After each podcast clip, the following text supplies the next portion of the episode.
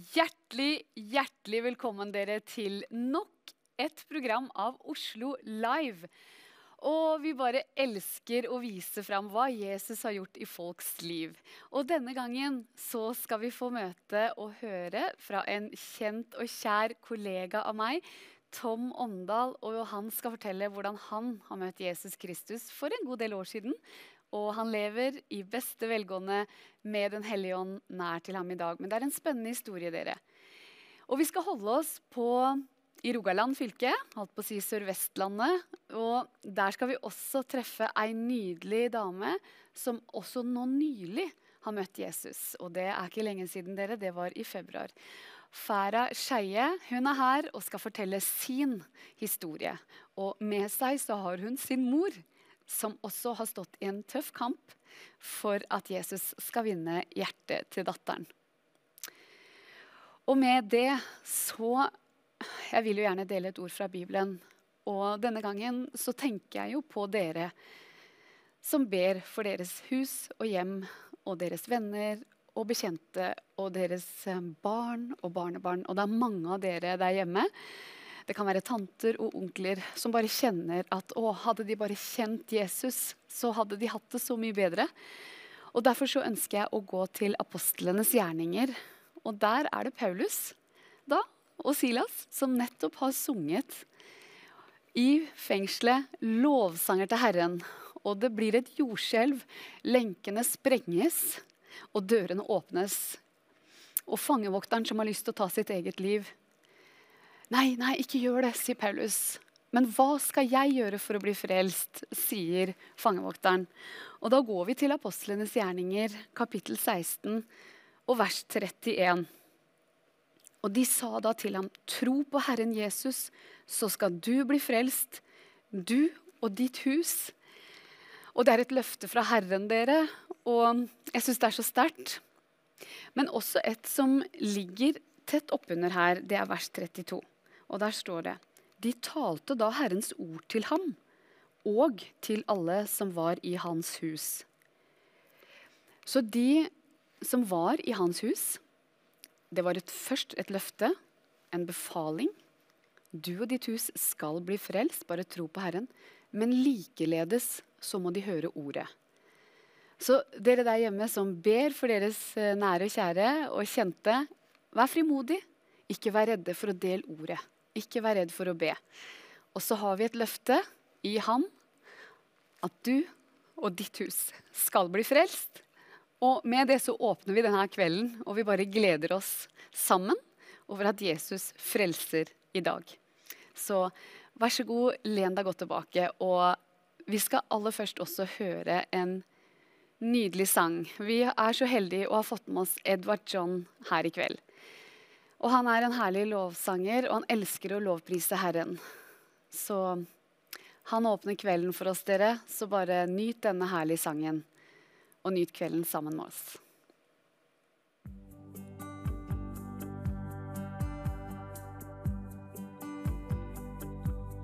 Million miles away from you. Still, I'm pudera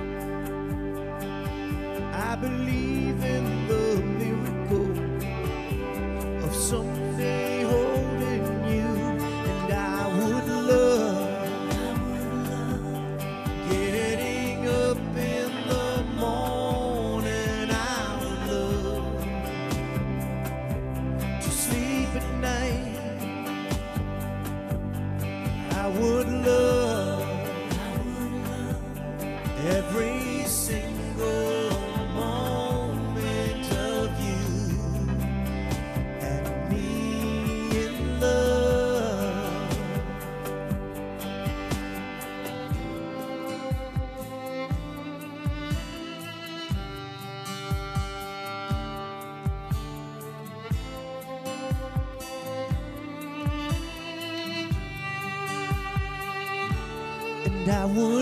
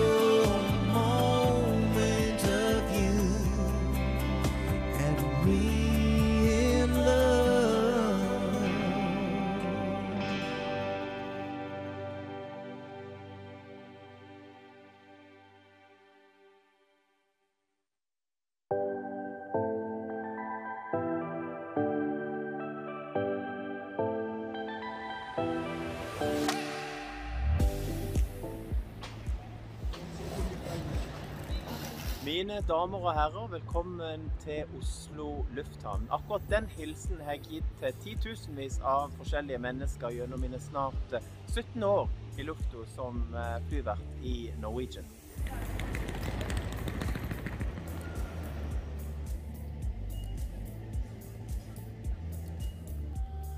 Og denne jobben i eh, flybransjen har absolutt gitt meg mange spennende nye venner og kontakter. Og gitt meg mulighet til å reise både i Norge og utenlands. Og få lov å være et lys og et salt der jeg er i hverdagen. Og min oppgave om bord er jo å ta vare på både service, men ikke minst sikkerheten. Og vise folk nødutgangen hvis det skulle skje noe. Men den aller viktigste nødutgangen, det er jo Jesus. Den dagen dette livet krasjer. Og da er det viktig at han som er lyset, lysstripa som viser vei til et evig liv i himmelen, det er den nødutgangen som er det aller viktigste å vise mennesker i dagens samfunn.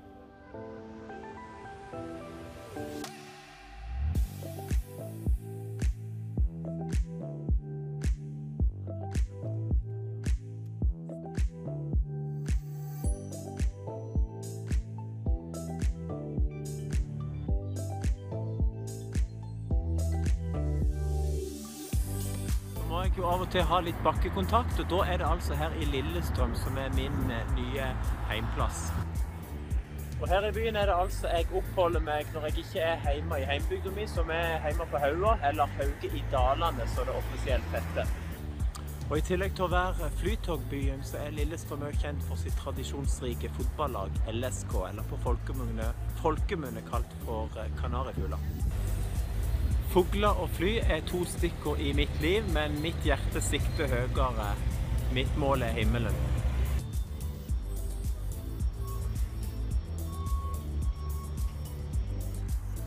Og med flomlysene fra Åråsen stadion i bakgrunnen, så slutter denne omvisningen fra min by Lillestrøm her i Alexander Kiellands gate, der jeg bor.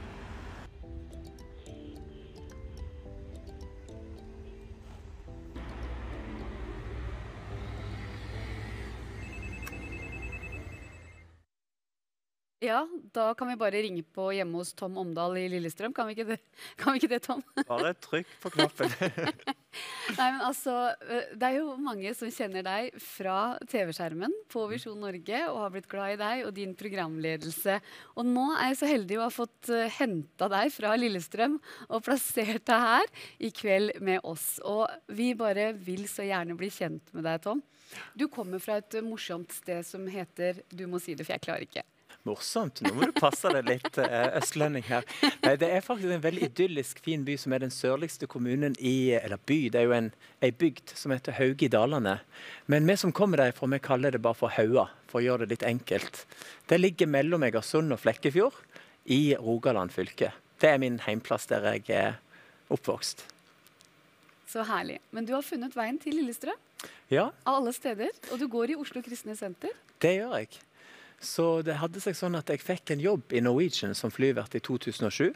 Og da opplevde jeg faktisk en tiltale for Gud, at han viste meg at eh, Lillestrøm, her skal du bo.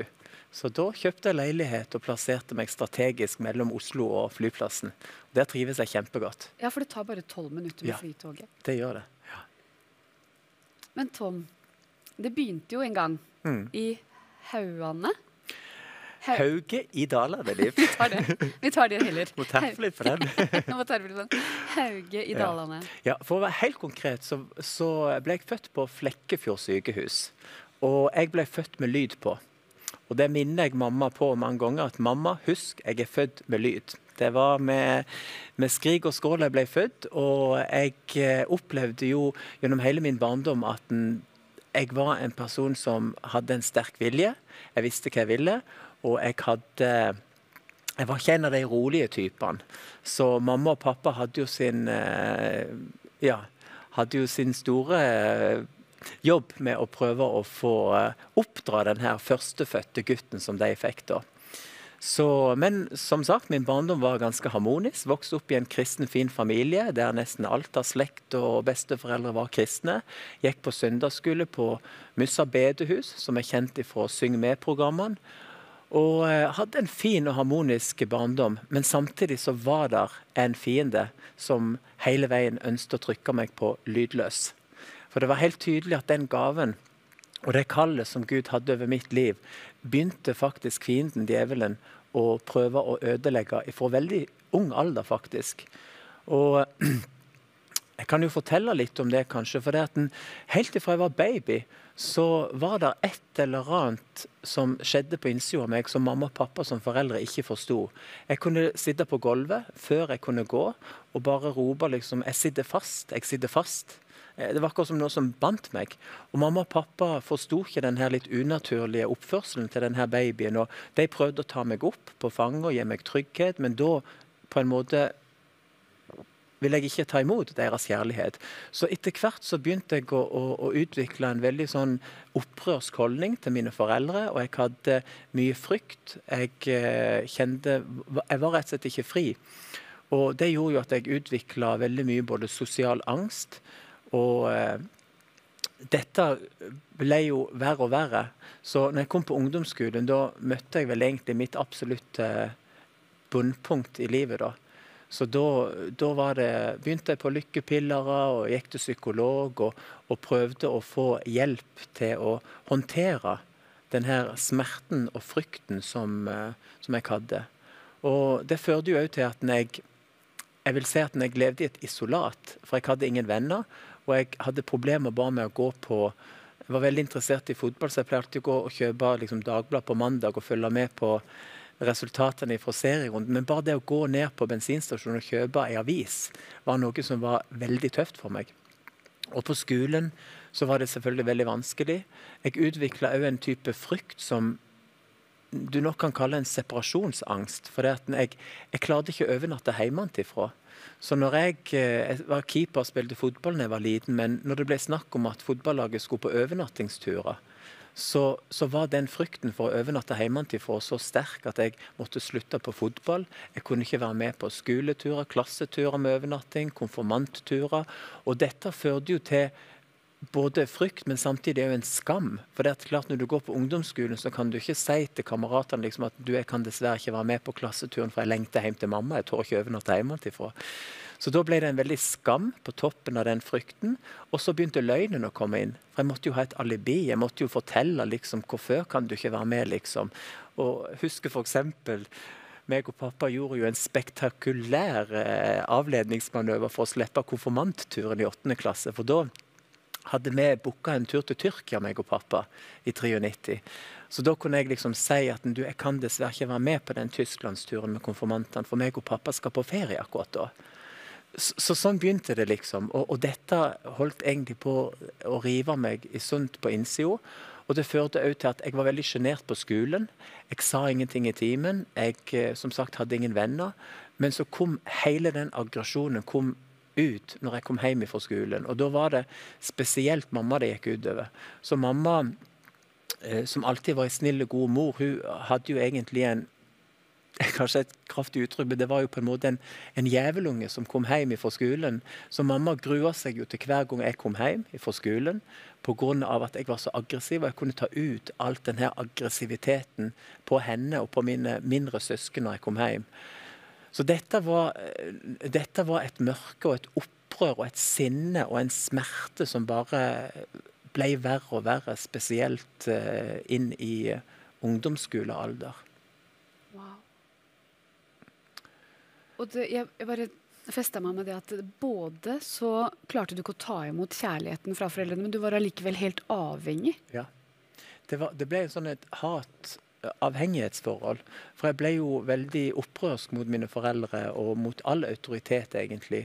Og så samtidig så var jeg så avhengig av dem, for de var de eneste jeg hadde. Mm. Mamma og pappa var min eneste trygghet. Mm. Og selv om jeg hadde ei barnetru som jeg sa, og gikk på søndagsskole, så, så kom det til et punkt der jeg òg gjorde et opprør mot Gud. Så pappa pleide alltid å komme inn på kvelden eh, før vi sovna, til alle ungene med fire søsken i min familie, og skulle synge og be. Og eh, så var det en gang han kom inn på rommet mitt, og da husker jeg jeg sa til pappa veldig sånn iskaldt Pappa, du trenger ikke å komme lenger til meg på kvelden, for jeg tror ikke lenger på den der guden. Og pappa viste respekt for det, selv om det smerta han som far. Så, men han viste respekt, han kom ikke mer. Og jeg tror, Liv, for å være helt ærlig Det er mange ting som du ikke helt forstår, hvordan mørke krefter kan få innta et menneske. Men jeg tror for den dagen der jeg frivillig og så tydelig tok avstand ifra Gud, så var det en slags beskyttelse som på mange måter forsvant over mitt liv. For Gud vil jo aldri presse seg på noen. Han vil aldri presse sin velsignelse på folk som har valgt å ta avstand ifra Gud. Og ifra den dagen så ble livet mitt så mørkt at jeg hadde ikke lyst til å leve. Wow. Hvor gammel var du da? Da var jeg rundt, De verste årene var rundt 14-15-16. Eh, det var de verste årene, ungdomsskolealder. Mm. Og det er klart, Liv, at når du, når du kjenner på sånne krefter som, uh, som, du ikke For jeg hadde ikke kontroll på dette. Jeg kunne si ting, og jeg kunne gjøre ting, og jeg kunne ha et raserianfall. Og det som var veldig spesielt En av de gjestene vi skal høre senere i programmet, Aud, hun gikk i en bønnegruppe med mamma og pappa. Og mamma og pappa pappa spilte trekkspill, og de var veldig aktive i menigheten min Betania Haug i Dalane på den tida. Og det som da skjedde var at Etter hvert så begynte mamma og pappa å åpne seg litt opp i bønnegruppa og fortelle at vi har faktisk problemer på heimebane. For det var litt tabu på den tida òg, liksom. Du spiller trekkspill og, og, er kristen, liksom, og så, og så er det sånn et mørke uh, i heimen. Så begynte de å åpne opp, og folk begynte å be for meg. Og det som da helt konkret skjedde flere ganger, var at mamma og pappa kunne vært i bønnegruppa, og så kom de hjem, og da var hele huset rasert. Jeg hadde kasta ut ting fra kjøkkenet og velta sofa, bord og stoler. For det var noe som manifesterte seg i meg. Jeg kjente bokstavelig talt bønnens kraft på mitt liv. Eh, og, og, det var jo da etter hvert at mamma og pappa forsto at det her er ikke bare naturlig eh, psykiske problemer eller atferdsproblemer eller sånn. Her er det eh, et demonisk mørke som har prøvd å angripe meg. Og For å forklare hva det var for noe, så kan jeg fortelle en historie fra Saronsdal. For det, det, vi gikk alltid på sommerstevner i Sandsdalen da jeg var liten. Bodde i campingvogn. Og En gang så hadde mamma og pappa i sin fortvilelse oppsøkt sjelesorg hos ei profetisk dame som heter Ruth Bovitz Øygarden, som hadde en profetisk gave. Så kom de inn i rommet der de skulle ha samtale med henne. Og hun visste ingenting. Hun kunne jo sikkert ha trodd at det her er et ektepar som har ekteskapsproblemer, eller hun visste ingenting. Men idet mamma og pappa kommer inn i rommet, så sier hun her, eh, Herrens tjenerinne, så sier hun Jeg ser at dere to har kommet her i dag, og det gjelder den eldste sønnen deres. Og jeg vil bare si at den, Han er et utvalgt redskap som Gud vil bruke i sin tjeneste, men som djevelen har sett inn alt på å prøve å ødelegge. Det var så sterkt, men samtidig så voldsomt. Og mamma og pappa tenkte utvalgt redskap, det var nok å dra det litt langt. For de kunne aldri forestilt seg at den personen som egentlig holdt på å ødelegge en hel familie, skulle være et utvalgt redskap. Men samtidig så ga de det tru. For det var et profetisk ord som de ga, de ga de tru og håp. Og Samtidig så ga de, seg, ga de det en forståelse for den åndelige kampen som er rundt hvert menneskesjel. Og så har jeg lyst til å fortelle en ting, for jeg tror det er viktig det her med profetiske tiltaler og kunnskapsord. At vi ber profetisk når du ber for uh, familie og venner. Det var jo sånn at Pga. at jeg ble veldig voldelig uh, mot mine søsken òg uh, Jeg kunne springe etter dem med kniv og, og, og, og, fikk et raseri som jeg etterpå tenkte med meg sjøl Hvor kom det her ifra? Hva, hva var det som skjedde? For det var ting som reiv og sleit i meg så, så, gjorde jo det at vi kunne jo aldri reise på ferie sammen som familie. Så eh, det var en sommer de, mamma og pappa ville reise på sommerstevne på Camp Meeting på Oslo Kristne Senter. Og Da visste de at vi må prøve å holde Tom vekke fra det her, for han vil jo ødelegge hele familien, og ingen av ungene vil jo tørre å reise på ferie hvis jeg er med. Så de gjorde en avtale om at jeg skulle være hos mine besteforeldre. Og så skulle de reise på OKS, og så skulle pappa ta meg med på en annen type ferie liksom som kompensasjon da senere. Og da klarte jeg faktisk å bo hos besteforeldrene mine, som bodde på Mussa. da. Eh, for de var òg en sånn trygghet i mitt liv da. Men så skjedde det noe helt fantastisk liv. Dette var i 1994, under Camp Meeting-konferansen på Oslo Kristne Senter. Og det var tusenvis av mennesker i salen. Mamma og pappa satt på møte, og lillesøster mi var på møte. Og så er det en taler fra Argentina som heter Hector Gimenez, som skulle tale på det møtet. Og Bare forestill deg den salen med titusenvis, eller tusenvis av mennesker i salen, og en desperat familie fra Hauge i Dalane i Rogaland som har reist for å prøve å få litt åndelig oppmuntring og inspirasjon på konferansen. Så sitter de på møte, så går Hector Gimenez fra Argentina fram og skal begynne å tale. Og så sier han før jeg begynner å tale, så kjenner jeg at Den hellige ånd gir meg et kunnskapsord. Og hør på dette, Liv. Så sier han der sitter en familie her i salen som har reist ifra den eldste sønnen deres hjemme. For dere har så store problemer i familien at dere kan ikke reise sammen på ferie som en familie. Vil dere reise dere, så skal hele Oslo Kristne Senter være med i bønn for deres situasjon. Og det er klart, Jeg får frysninger bare jeg gjenforteller det nå, for det var så konkret og så voldsomt og så overraskende. Og lillesøstera mi bare så opp på pappa og sier du pappa, jeg tror han snakker om oss. det var liksom ikke noe tvil, og med hun forsto det. Og pappa reiser seg i salen, og det blir en unison bønn i Oslo Kristne Senter for min situasjon. Og pappa tenker nå har det skjedd et gjennombrudd. Nå har det skjedd noe. Klart det.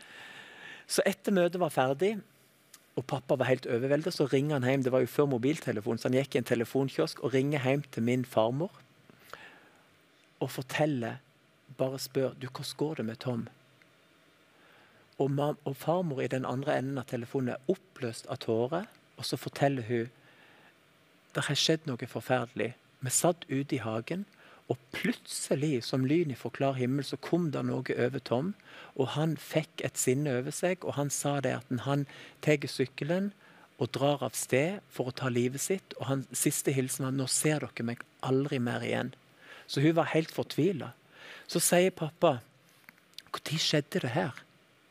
Og så viser det seg at det hadde skjedd nøyaktig når det kunnskapsordet kom på konferansen på Oslo Kristne Senter, og den voldsomme kraften som var i bønnen for forsamlingen, gjorde at mørkets krefter i meg manifesterte seg og kjente seg trua.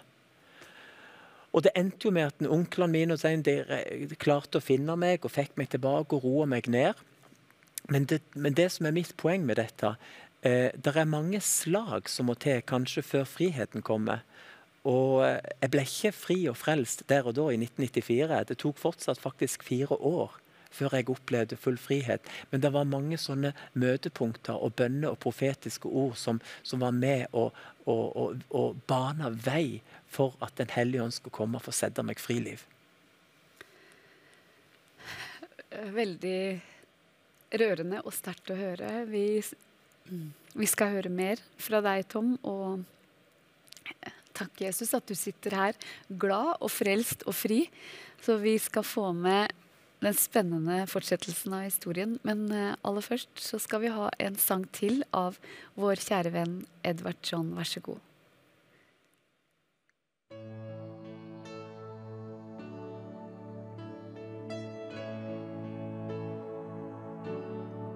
I have journeyed through the long dark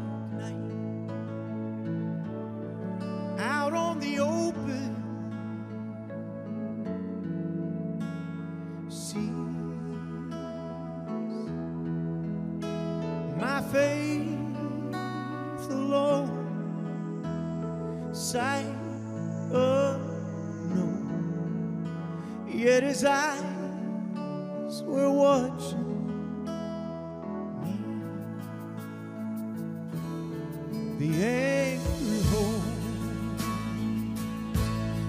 ship's been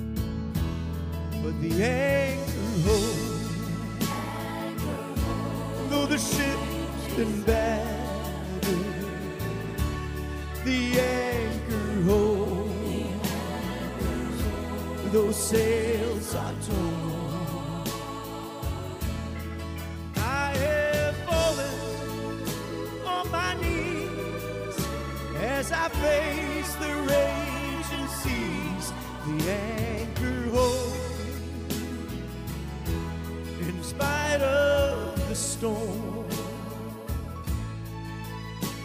I was young, but I'm older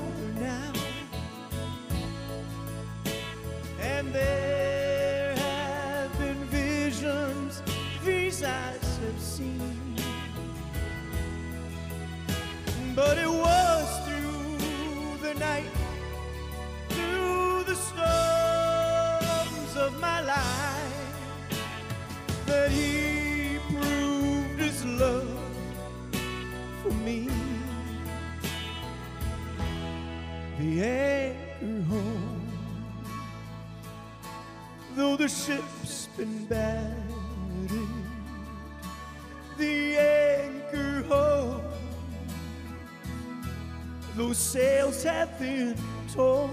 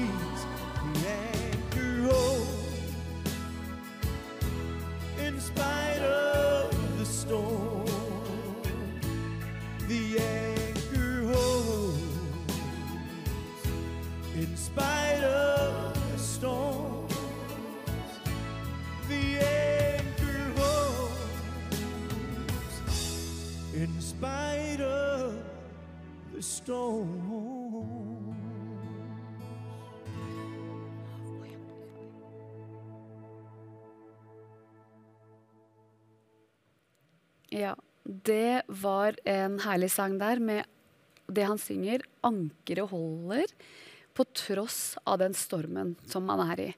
Og jeg sitter her med en kjent og kjær programleder for mange av dere, Tom Omdal. Og Tom, du har nettopp fortalt og forklart at um, det nesten kan virke som at når man ber og, og begjærer fra Herren ikke sant? Du var en opprørsk sønn, og foreldrene dine var på OKS, på konferanse der, og hele menigheten reiser seg i bønn for deg. Og hjemme hos farmor så stikker du av og vi tar livet ditt. Så vi snakka litt om det eh, når eh, Edvard John sang, at det kan virke som det blir verre når man ber. altså Ting manifesterer seg. Hva tenker du om det? Det er det det gjør, Liv. Og det er her vi må ikke bli lurt. For det at før man innser at Jesus er lyset, så må man faktisk avsløre mørket. For jeg visste ikke hva det var for noe. Jeg fikk diagnoser, liksom f.eks. når jeg skulle slippe militæret, så fikk jeg en, en legeattest fra legen liksom at en, eh, Tom er psykisk ustabil og en fare for sine omgivelser, liksom. Og da slapp du militæret, ikke sant. På skolen fikk jeg liksom eh, innkalt psykolog. og, og fikk lykkepiller. Lykkepiller det ga meg ikke Det var ikke nok for meg. Altså det, det hjalp ikke, det beit ikke på. For mitt problem var noe dypere. Og, og, jeg tror psykologien den kan hjelpe veldig mange mennesker på, på mange måter til å endre atferd. Og kanskje stabilisere situasjonen. Medisiner kan stabilisere situasjonen, men det er kun Gud som kan forandre hjertet. Og livet kom ifra hjertet. Og jeg hadde en prosess der ting ble verre og verre, og mamma og pappa bestemte seg faktisk for å slutte å be for meg. For det ble verre. De var så lei av å komme hjem til knuste dører og ramponert hus at de, de ville slutte med det. Men det er det jeg vil si til alle liv. Aldri slutt å be for dine selv om det blir verre. For det må, alle må komme til et punkt. For Gud kan ikke frelse eller sette meg fri mot min vilje. Jeg, må, jeg måtte komme til meg sjøl. Sånn som den bortkomne sønnen. Han satt i grisebingen i sin egen eh, dritt, holdt jeg på å si. Så kom han til seg sjøl og så ydmyker han seg. Og frelsen Det er umulig å ta imot frelse uten en ydmyk handling, der vi bøyer kne, heiser det hvite flagget og sier 'Gud, jeg trenger deg, hjelp meg'. Og heldigvis, ved Guds nåde, så kom jeg til det punktet 1.4.1998-liv. Wow. og det er vi veldig takknemlige for. Fortell. Det som skjedde, var at uh, uh, Som sagt, mitt liv ble bare verre og verre. Og jeg nådde et absolutt dramatisk bunnpunkt vil jeg si, i eh, våren 1998. Da hadde foreldrene mine, som alltid har vært veldig gjestfrie og tatt imot gjester fra mange land, vi hadde besøk av noen damer fra Ukraina. Og De eh, var med i ei sanggruppe som bodde hjemme hos mamma og pappa. Og Jeg har alltid likt å være sosial og prate med folk fra forskjellige land, så jeg var oppe hos mamma og pappa mens de var der, de her to damene, og de var veldig salva av Gud. Og vi hadde gitt dem gaver før de skulle reise hjem for de var veldig fattige. Og i takknemlighet til det så ville de at vi skulle be sammen. Og de ville be og velsigne familien. Men det som alltid hadde skjedd med meg før, under forbønn så kunne det manifestere seg bokstavelig talt på kroppen min. Så jeg var, ville aldri gå på møte eller være eh, til stede under bønn. Men jeg må fortelle noe. Jeg kunne gå på møter der det ikke var salvelse og gudsnærvær. Og jeg kunne gå inn og ut og være fullstendig uberørt. Men når salvelsen var til stede, og når forkynnelsen var salva av Gud, og ikke bare en fin preken, det var da Den hellige ånd fikk virke, og det var da demonene i meg ble trua og ble redd. Så det som skjedde når den forbønnsstunden var i min familie, så ber de på ukrainsk og takker, og så begynner min egen far å be. Og Det som da skjer når jeg ser og hører min egen far blunde øynene og ber, så reiser det seg et hat og et sinne i meg. Og jeg kjenner helt klart og tydelig at jeg fikk lyst å drepe min egen far der han satt og ba. Og den opplevelsen Liv, var så skremmende, for meg og pappa har alltid hatt et veldig godt forhold og, og, og hatt et nært uh, og varmt forhold. Uh, så jeg har jo alltid vært glad i min far og hatt et godt forhold til han. Men når jeg kjente at det var noe i meg som ville drepe han når han ba, når jeg kom hjem til leiligheten min den kvelden, for jeg måtte jo flytte ut, for jeg kunne jo ikke bo hos min familie. For du var jo en ung voksen? da? Ja, jeg var ung voksen, så jeg flytta ut da jeg var 17 år. Og, og, og, og når jeg kom hjem til leiligheten min den dagen, det var da jeg kom til det punktet som den bortkomne sønn. Jeg kom til meg sjøl.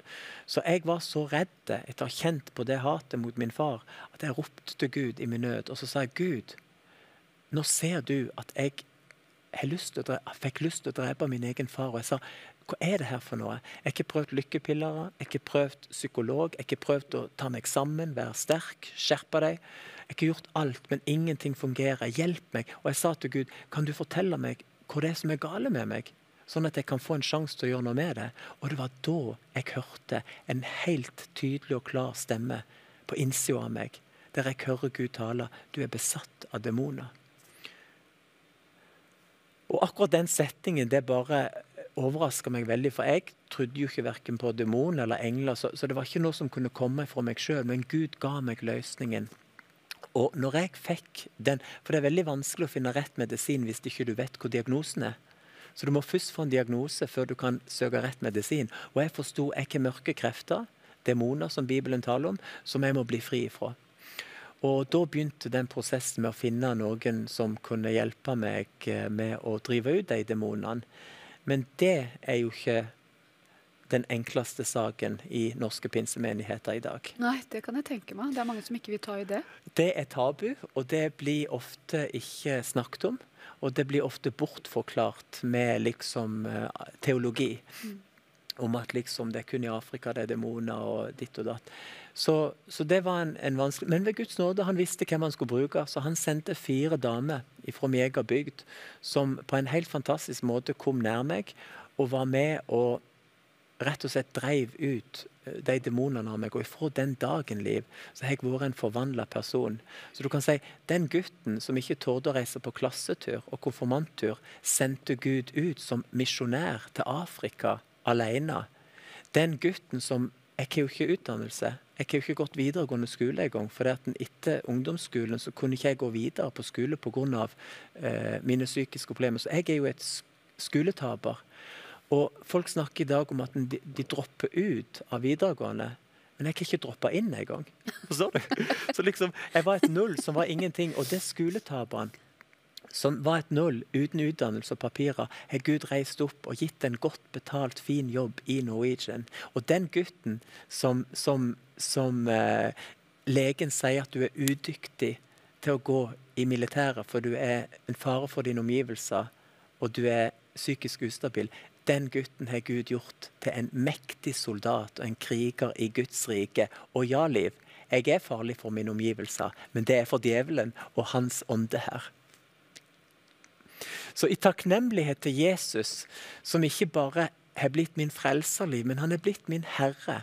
Og han har gitt meg et intimt kjærlighetsforhold til Jesus ved Den hellige ånd, som gjør at han, han leder meg. Han leder meg ut som misjonær, for jeg fikk et veldig sterkt hjerte for arabere og muslimer da jeg var nyfrelst. For jeg sa til Gud jeg vil ikke bare leve for meg sjøl.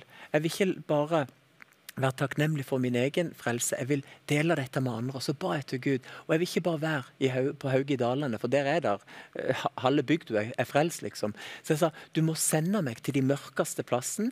Du må sende meg til de folkene som ingen andre vil gå til. Og du må sende meg til de folkene som, som lever i det ytterste mørket, som, som folk ikke liker. Og Det var da jeg kjente tiltalen når det gjelder misjon. Da talte Herren til meg jeg skal sende deg til araberne. Og Jeg reiste ut som misjonær til Tunisia, var der i fem år, lærte arabisk og fikk et sterkt sterkt hjerte for muslimer og arabere. Og jeg fikk lov å reise tilbake til det mørket som Gud hadde kalt meg ut ifra. Men denne gangen for å være et lys. Og det er ikke snakk om et koselig stearinlys, det er et flomlys som bare lyser ut ifra meg. Og Det er derfor dette brenner så i mitt hjerte å få lov å ære Jesus for det han har gjort i mitt liv, for bønnens kraft for mine foreldre og alle som var med og ba for meg, og for å gi håp til alle. Og bare, som jeg ikke har sagt flere ganger før grunnen til at jeg deler min historie, som egentlig Det er jo litt personlig, og du byr på deg sjøl, og, og, andre kan synes at du burde kanskje sensurert vitnesbyrdet litt. Nei, Evangeliet har alltid vært usensurert. Og, og, det fungerer best med å bare klar og direkte tale. Amen. Yes. Og, og, det, det, og, det, var mitt poeng. at den, Grunnen til at jeg deler min historie, og grunnen til at jeg oppmuntrer alle andre til å dele sin historie, det er for at den, din historie kan være nøkkelen som åpner andre sitt fengsel. Og gir håp til alle som ser og hører på nå, som kjenner kanskje at livet er helt mørkt. Nei, det fins håp, Liv. Og jeg er et levende eksempel på det. Jeg syns det er helt eh, Jeg har ikke ord. Jeg syns det er helt enormt. Og når vi så også den introen om deg innledningsvis, der hvor du har full kontroll på den jobben du har som flyvert i Norwegian Og det er også en ganske Det er mange som ikke tør den jobben. Jeg er ikke så sikker på om jeg hadde lyst til å vært flyvertinne. Men i tillegg så så vi bilder av at du har vært i bryllup sammen med Benjamin Netanyahu. Ja, og det, det er Han har sånn, åpna dører. Han. du kan si, Det står i Bibelen 'søk først Guds rike og hans rettferdighet'. Så skal du få alt det andre i tillegg. Men vet du hvor mange kristne gjør i dag? De snur på det verset, og så søker de alt det andre i tillegg først. Mm. Og så Gud litt på søndag fra 11 til halv ett. Mm. På et møte.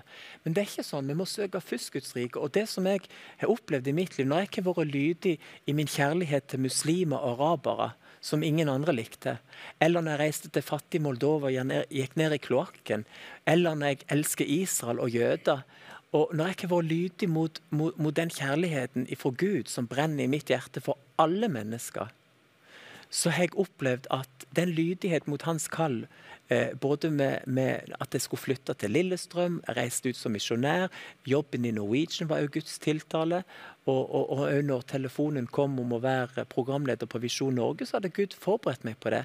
For han hadde talt til meg noen måneder i forveien der han hadde sagt eh, Tom, jeg trenger at du er et synlig lem på mitt legeme. Hele Kristi legeme er viktig, men noen har usynlige oppgaver i forbønnstjeneste og hjelpetjeneste, mer i kulissene. Alt er like viktig for Gud. Men Herren talte til meg jeg, vil, jeg må bruke ditt ansikt, din karisma, din utstråling, og jeg må bruke din munn, din talegave og ditt vokabular til å ære Jesus. Og det er derfor, som jeg sa i begynnelsen, at jeg minner min kjære eh, mor på at husk, mamma, jeg er født med lyd. Og jeg kommer aldri til å tillate at djevelen trykker meg på lydløs, sånn som han gjorde i mange år. Veldig herlig. Veldig herlig. Nei, jeg syns det er så stort. Og når vi ser på deg på Midt på dagen også, på det programmet som går på dagtid på Visjon Norge, så, så har du en eh, skare av eh, både arabiske og jødiske venner. Og det var det jeg ville liksom nøste litt i det, da. Fordi det å bli bedt i et bryllup med en statsminister, det er ikke hverdagskost. Ja, og det, ja, det var tilbake til den historien. Eh, Ja. Når han, Hananya Naftali, som Ja. er rådgiver for Benjamin Netanyahu, han og hans forlovede kom til Norge i fjor, og jeg fikk lov å være tolk når han tolka eh, eller på en konferanse på Hallingskarvet på Visjon Norge og i studio direkte. Og Vi kjørte jo sammen, meg og han og forloveden, i min bil opp til Hallingsgave og ble kjent, veldig godt kjent. Og til min store forskrekkelse i fjor på denne tida faktisk, så kom det en bryllupsinvitasjon eh, ifra eh, Hananya og India Naftali om å komme i bryllupet. Og pga. at eh, statsminister Benjamin Netanyahu var i bryllupet, så var det jo veldig høy sikkerhet. Eh, og det var, jeg tror det var bare 200 VIP-gjester som var i det bryllupet. Og der er denne lille gutten fra Hauge i Dalane sammen med til bords med konger og statsledere. Løfta opp ifra å være en anonym eh, gutt i et isolat på Haua til å få lov å være med og feire bryllupet i Israel med statsministeren. Så, så det, det er jo det er det jeg har lyst til å si til folk. Det å leve for Jesus det er ikke et kjedelig liv. Det er så mange andre ting, alt det andre i tillegg, som kommer når du er villig til å søke Gud først. Og veldig viktig å gi Gud æren for det som skjer. For det handler ikke om meg, og jeg av alle vet at det livet som jeg lever i dag, og den jeg er i dag, det er 100 kun pga. Guds nåde og kraft som forvandler mitt liv. Og Det er derfor jeg elsker Jesus, og det er derfor jeg ønsker at han skal bli æra gjennom mitt liv. Og, og, og det, det er helt klart at den, det bryllupet i bryllup, Å bli bøtt i bryllup i Kana, Ja. det, det er en fantastisk opplevelse. Og jeg kan jo bare som en liten kuriositet fortelle at det var ikke nødvendig å gjøre vann om til vin i det bryllupet, for det var nok vin. Ikke at jeg benytter meg av det, men, men det er jo sånn den israelske bryllupet er. Å få lov å, å være en del av det, det var, det var en fantastisk eh, For et opplevelse. eventyr. Et eventyr. Ja, Et eventyr. for et eventyr. Så livet med Jesus er et eventyr. Det er det. Og, eh, og om det ikke skulle være noen ting av det her, alt det andre i tillegg, så er det verdt uansett å søke Jesus først. Jesus døde for oss. Det minste vi kan gjøre tilbake, er å leve for han. Amen. Amen.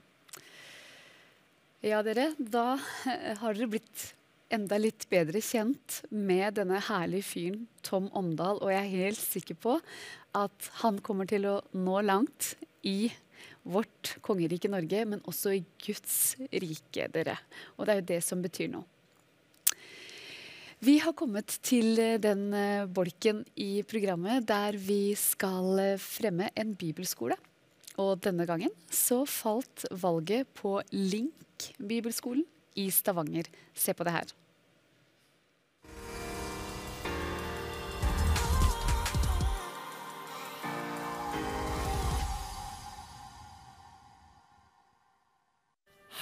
Nå skal vi fortelle om en fantastisk nyhet. Flere menigheter i regionen går sammen for å starte en felles bibelskole. Skolen har fått navnet Link. Vår drøm er nemlig å skape en link. En link mellom deg og Gud. Mellom Guds ord og din hverdag. Mellom dine gaver Og kirka sitt oppdrag. En link så slitesterk at den holder livet ut. Vi drømmer om at du skal få et solid fundament for troa og en klar retning for livet videre. Vi har lyst til å stå sammen. Sammen om en bibelskole der vennskap knyttes. Der troen bygges. Og framtida di formes. Her kan vi få et annerledes år. Et år med bedre tid. Tid med Gud. Og tid til deg. Tid i Bibelen, og ikke minst tid til at du personlig skal få utvikle deg. Et år med spennende turer, inspirerende undervisning og relevant praksis. Et år for deg, uansett alder. Bakgrunn og historie. Men følg oss allerede nå på sosiale medier. Et Bibelskolen Link. Og nettsida vår bibelskolenlink.no. Søk nå. Søk nå! Søk nå! Søk nå! Søk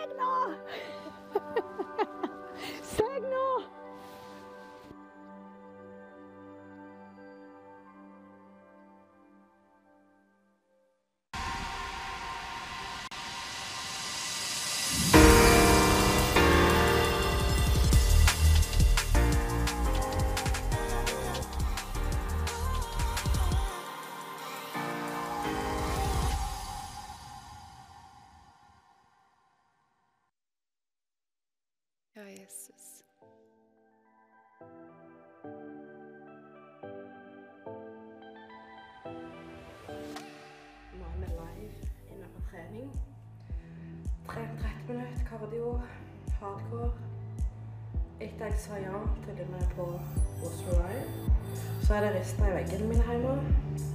Skulle på bibelgruppe i siste uke. Jeg har en helt ny bil. Den ville ikke starte. Kartet mitt gikk ikke på. Ville ikke vise meg veien. Og jeg har en ufrelst mann, og da er det ikke lett å si dette er djevelen og det er kamp. Men det rister iallfall i veggen. I dag har jeg levert en unge i barnehagen, han minste, Kian, han er to og et halvt. To jenter på ti og tolv på skolen, og en gutt på sju på skolen. I dag er det halloween. Det feirer ikke vi, så jeg må planlegge noe kjekt for ungene.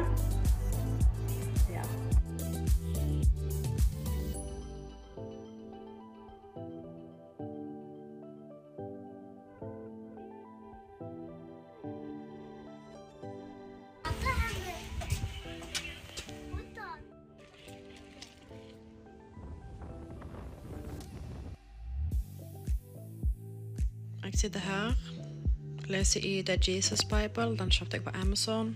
Den er så fin.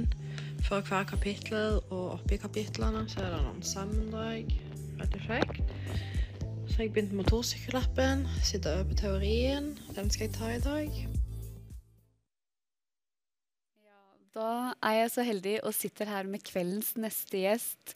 Farah Skeie, hjertelig, hjertelig velkommen til deg. Tusen takk for det.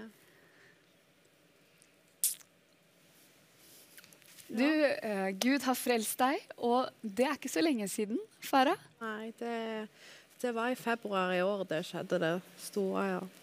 Mm. Og det bare roper vi halleluja for, rett og slett. Ja. Og der så vi en herlig liten familie med en skjønning på hvor gammel er han? da? To og et halvt? Han er to og et halvt, ja. Ja. Jeg har fire barn. To og et halvt, syv, ti og tolv år. Så herlig. Ja. Og sjøl så er du blitt Jeg ble 33 nå i sommer. Ja. Mm. Da har Ja. vi litt om deg. Og du er fra samme sted som Ja. han godeste Tom, eller? Ja. Jeg òg er født og oppvokst på Haua, da. Samme plass som Tom. Det er jeg. Har dere kjent hverandre? Eh, nei, men jeg kjenner foreldrene til Tom godt. For når mor mi ble frelst, så gikk de i sånn som Tom nevnte, bønnegruppe sammen. Og i samme menighet, så jeg vet godt hvem det er. Og jeg husker Tom litt fra da jeg var liten, men det er ikke mye. Mm. Men er du oppvokst i en kristen familie? Jeg, eh, jeg eh, ble født i Stavanger sykehus og ble oppvokst i Haugedalene med mor mi. Eh, og hun ble frelst da jeg var fem. Så jeg er ikke oppvokst i noe sånn særlig fram til da, kristen familie. Hun ble frelst og gifta seg, og de har vært pastorer i 17 år nå. Så jeg har jo vært i, et, uh, i en kristen familie i mange år, da. Det har jeg. Ja. Men du har uh, iransk pappa? Ja, Ja. det har jeg. Så jeg brenner veldig for Iran og for persere. Jeg er veldig stolt av å ha den arven med meg og gir den videre til mine barn. Mm. Mm. Det kan jeg godt forstå. Ja. Ja. Men eh, livet som ufrelst, Farah. Ja. Hva, du, hva drev du med? Når jeg eh, vokste opp i Haugedalene, så var det ikke lett å se ut sånn som jeg gjør. For det var ingen eh, med utenlandsk opprinnelse der. Så jeg var jo den eneste. Mm. Så jeg, jeg passet på en måte ikke inn med de norske, og jeg passet ikke inn med utlendingene. Så jeg var liksom sånn eh, en sånn mellomting allerede da. Og det er jo en menighet der som jeg var en del av, men jeg følte allerede at jeg greide å komme inn der på en måte. Eh, det, var, det var veldig det, Jeg hadde en god barndom med foreldrene mine, men i, by, bygda så var det ikke lett å være meg, rett og slett. Eh, det var ganske vanskelig, ja. Ehm, så når jeg var tolv år, så ble jeg utsatt for et overgrep i den bygda av en person som var veldig kjent der, og veldig likt av veldig mange. Og da ble jeg utestengt fra skolen, fra menigheten, altså rett og slett uh, Hele menigheten snudde ryggen til oss, til meg og familien min. Og det var egentlig da fra der av det gikk veldig nedover for meg i livet. Det var ganske greit før den tida, på en måte, da. Ja. Eh, så jeg, i den tida så kjente jeg, etter det jeg kom opp i lyset da, så var det akkurat som jeg kjente at den glade meg, den forsvant. At det ble veldig mørk. Uh, at alt ble veldig mørkt og veldig negativt. Og etter en periode da med kamp i forhold til rettssak og sånn, med det overgrepet, så valgte vi alle, hele familien, å flytte til Klepp, som er i Rogaland. Og der var det um, mye mer folk, mye større. Det var ikke så lite. Men da begynte jeg å havne ut med andre ting. Eh, da ble jeg veldig sånn Prøvde å søke fram hvem kan jeg være med, hvor grupper kan jeg være med, og da havna jeg med, med, med andre utlendinger, arabere, persere og sånn, og begynte å ta inn over meg den kulturen. Og jeg har hatt perioder der jeg praktiserte islam. Oi. Eh, praktiserte og prøvde å være en del av det, og der er det utrolig mye fordømmelse. Så det var ikke lett, det heller. Så jeg har hatt perioder der jeg har prøvd å gå i menigheter, men jeg har hatt noe inni meg, sånn som Tom òg sa, det vrengte seg i meg når jeg kom inn en plass. Og du kunne være sikker på, hvis mamma fikk meg med på møte, at vi var, om det var flere hundre stykk, så ble jeg kalt ut hver eneste gang. Her sitter der en datter og bla, bla. Hver gang. Det skjedde hver gang. Så jeg vegra meg egentlig for at det skulle bli, for jeg, jeg ble så dårlig, altså fysisk og psykisk. Det, jeg ville bare ikke. Jeg ville ikke det. Så ja. Så du holdt deg borte fra Guds hus? Ja, jeg gjorde det. Jeg, jeg kunne være med av og til, men jeg, jeg kjente at når jeg kom inn under taket, så var det veldig vanskelig. Og da, i den tida har jeg ikke vært klar over hva det har vært, hva som har gjort det.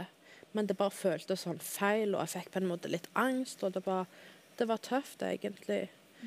Så da Allerede da var det mange år med mye alkohol, rus, fest og med islam. Så tok jeg et grep da når jeg var 18 og valgte å gå inn i militæret. Oi. og gjorde det. Og det tror jeg det første jeg greide å prestere egentlig hele livet, at jeg tok førstegangstjenesten. Og da var jeg egentlig på en bra plass. Da fokuserte jeg på det og greide å mestre det. Og jeg tror foreldrene mine òg var litt sånn letta over det. OK, nå går det bra med hun, liksom.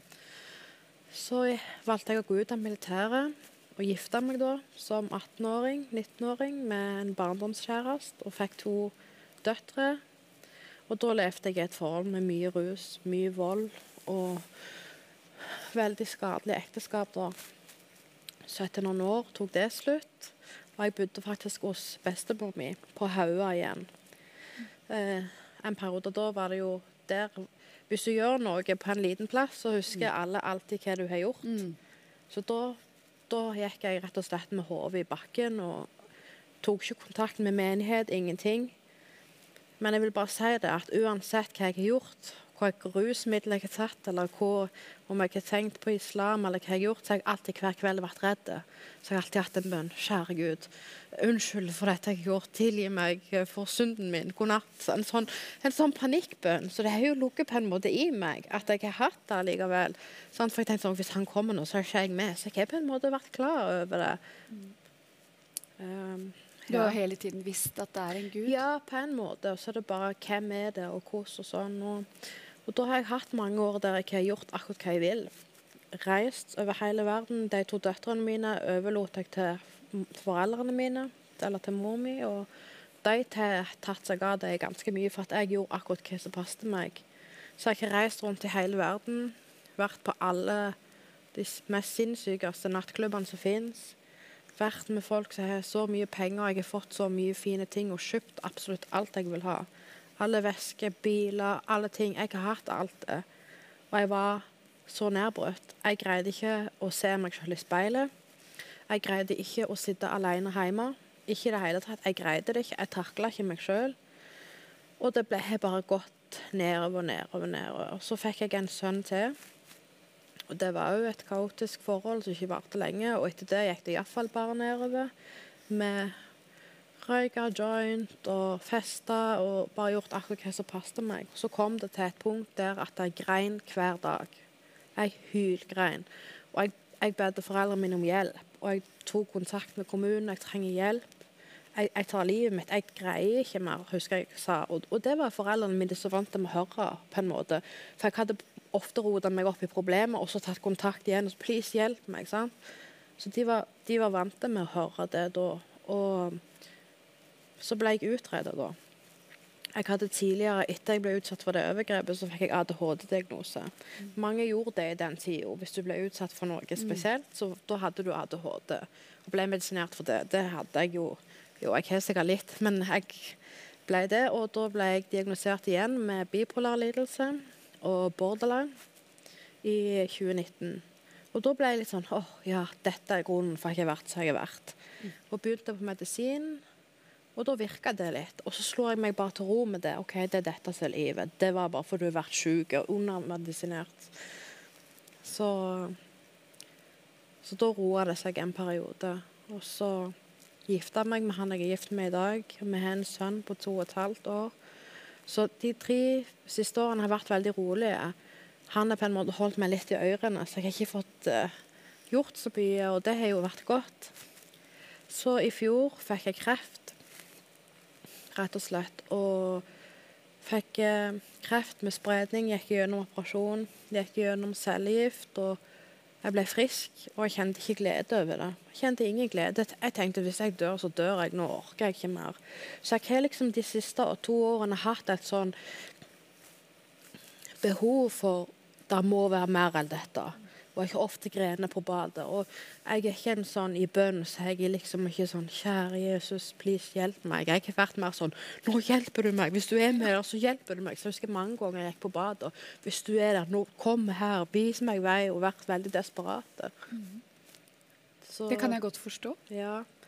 Og det, det er vanskelig å oppsummere alt det mørket jeg har vært i. Men jeg husker spesielt én gang. Jeg satte ifra meg ungene, og så skulle jeg reise og sette meg på en fly til Marokko. Så husker jeg så godt når jeg sto på Sola flyplass og skulle fly til Spania og så ta båt over til Marokko, så hørte jeg så tydelig Hvis du gjør dette nå, så kanskje jeg passer på deg. Og jeg tenkte på sånn Ja, ja. Mm. Sånn, jeg har ikke tenkt over det, men jeg kjente den motstanden for meg å gjøre det og ta det steget. Det var en tur som gikk helt Det gikk over stokk og stein. Jeg skulle aldri gjort det. Men at jeg kjente det så tydelig der og da at jeg skulle ikke gått på det flyet der, det er så sterkt å tenke på tilbake. Når jeg ser tilbake på det nå, egentlig. Ja. Så det Ja. At Gud han Ja. ønsker å beskytte. Ja, og den, den stemmen der, den, den kan ikke misforstås. Nei. For det er så sterkt, og det gjør så mye med deg fysisk og psykisk. Og ble jo redd, men tar du ei øl, og så bare ja, ja, glemmer det, liksom. Så jeg vet, jeg vet det er mange som har det sånn, og lindre smerte og lindre lengsel. Søke ting du ikke bør søke for å være en del av et samfunn, eller være en del av eh, noe som helst, egentlig. Mange er utrolig ensomme, selv om de kanskje er mange rundt seg. Mm. Mm. Ja. Veldig viktig det du setter ord på der, eh, Farah. Ja. Men heldigvis så hadde du ei mor som ba. Ja. Mor mi, hun, mor mi og tanta mi de er tvillinger. De er veldig kjent i Rogaland og kalles bønne- eh. Og da folk har sagt det til meg før, før jeg ble frelst, jeg vært sånn Ja, mhm, ja vel. liksom, Jeg ikke vil høre om det. Men nå er det litt sånn Ja, de har faktisk det, og de har bedt for meg siden jeg var liten, husker jeg. Både i samme gruppe som de har bedt for Tom, har de bedt for meg, så vi var vel de som var plagte i det kristne miljøet som de måtte be for. Så mor mi hun er bedt for meg, hun har vært utrolig tålmodig med meg i alle år. Aldri snudd ryggen til meg etter alt jeg har satt deg gjennom. Så det er sterkt å se hva kraft bønn har. Og nå har jo jeg en sånn bønn for min mann, at han òg skal bli frelst. Så kan bare tenke meg hvordan hun har hatt det i alle år med å be for meg, og jeg bare bedt noen måneder for han, så jeg er så utålmodig. sant? Og, ja. Så det, ja. Men vi har jo det løftet. Ja. Du og ditt hus skal bli frelst. Ja. Barna dine òg. Ja, i Jesu navn så må de bli det, alle sammen, under taket mitt. Mm. Men eh, du opplevde et vendepunkt. Mm. Hva skjedde? Jeg Som sagt, mannen min er ikke frelst. Men når vi ble sammen, så husker jeg jeg bekjente til han. Du vet jeg er kristen, og jeg tror på det. For det er noe du, naturlig du snakker om når du skal få barn. Hva, hva skal vi gjøre for ungen, og hva skal vi ikke? Og han har alltid vært på Han tror ikke. Han har vært veldig anti på det. Så hvis vi har diskutert det, så er det alltid ført til krangel. Sant? Og så kan vi ikke legge det dødt for det, så Så var det en kveld etter jeg hadde blitt fri fra kreft, og det gikk en stund, og jeg kjente det må være mer enn dette. Nei, det er ikke det. Ok, Så jeg kan jo la seg, og jeg lar meg, og så legger jeg meg i seng, og så hører jeg så tydelig og klart Du skal bekjenne for han. Så jeg hæ? Hæ? Nei, nei, det passer ikke nå. Jeg vil jo ikke vekke han for å krangle. sant? Så jeg bare snudde ryggen til og tenkte ja, ja, ja, liksom. Jeg har ofte kunnet fortelle meg sjøl hva jeg bør gjøre og ikke gjøre. Så tenker jeg dette, nå tuller du. sant? La meg, tenkte ikke mer over det. Neste kveld igjen. Du skal vekke han og bekjenne for han. Så jeg bare OK, greit. Og da var jeg så redd. Jeg var livredd og tenkte dette går galt nå. Så vekker jeg han og sier du vet jeg tror på Jesus, og jeg kjenner at han jobber med meg nå. Så ser jeg han blir helt sånn løgn i hodet, liksom. Og ja, jeg vet at du gjør det. Og så sier han til meg, jeg òg vil, men jeg greier ikke. Så klemte vi hverandre så la vi oss, og det var så stort steg for meg. For jeg hadde forventa han sagt, ville si liksom, dette er noe tull. Dette er helt rolig. Så da, de dagene etterpå der, da gre grein jeg og grein og grein. Hele veien, hele dagen. Så skal jeg ringte til mamma dagen etterpå. Så griner hylgriner. 'Mamma!' Så sier hun 'Hva er det? Skal dere gå ifra hverandre?' Så sier jeg 'Nei, jeg er ikke blitt frelst'. Så hylgriner begge to. Så det var, det var veldig sterkt. Og det gjorde noe med meg med en gang jeg gjorde den bekjennelsen. Og da hadde jeg ikke søkt opp noen menighet, ikke snakket med noen andre. Det kom bare fra klar himmel. Og det gjorde noe med meg. Og alle vennene mine er ufrelst. Jeg har ikke én frelst venn. Mange muslimske venner og de sier sånn Oi, far, hva er det, hva er det som har skjedd med deg? Du er så glad, du stråler, og du, måten du snakker og beveger deg på, det er helt, helt spesielt. Og tenker nå, ufrelste legger merke til det, så kan jeg få være et vitne til hvorfor. Så det er jo mange som tror at jeg er psykotisk nå. Sant? Når jeg forteller hvorfor. Og det er jo OK, tenker jeg. Det, det må de jo bare gjøre. Så jeg har fått en sånn fred. Den freden er liksom Jeg tror Jeg kan ikke forstå hvordan jeg har greid å leve uten så lenge. Så kaotisk. Hele tida. Stress og strev og jeg tror, jeg tror det har mye med Jeg kjente jo kamp for å komme her, selvfølgelig, og stille deg ut. sant? For jeg har jo et Vi er mennesker, vi, vi vil bli sett på på en viss måte, så jeg kjenner kamp. Men så kjenner jeg òg at jeg har levd så mange år i det kaoset at jeg greier bare å skru av og lukke og gå i blinde og i tru. Så da er det iallfall kommet noe godt ut av det. da. Kjempeherlig å høre. Fantastisk å høre historien til Færa her. Og vi skal høre mer, men vi skal bare bryte kort av med en herlig sang fra Edvard John. Vær så god, kos deg med den.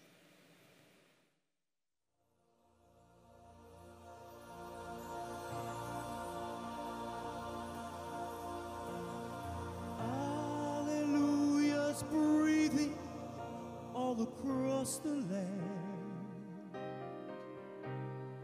Everybody singing at the Lord's command. All the saints and his angels are in glory. Way to hear the news of Jesus and his children as they're coming through.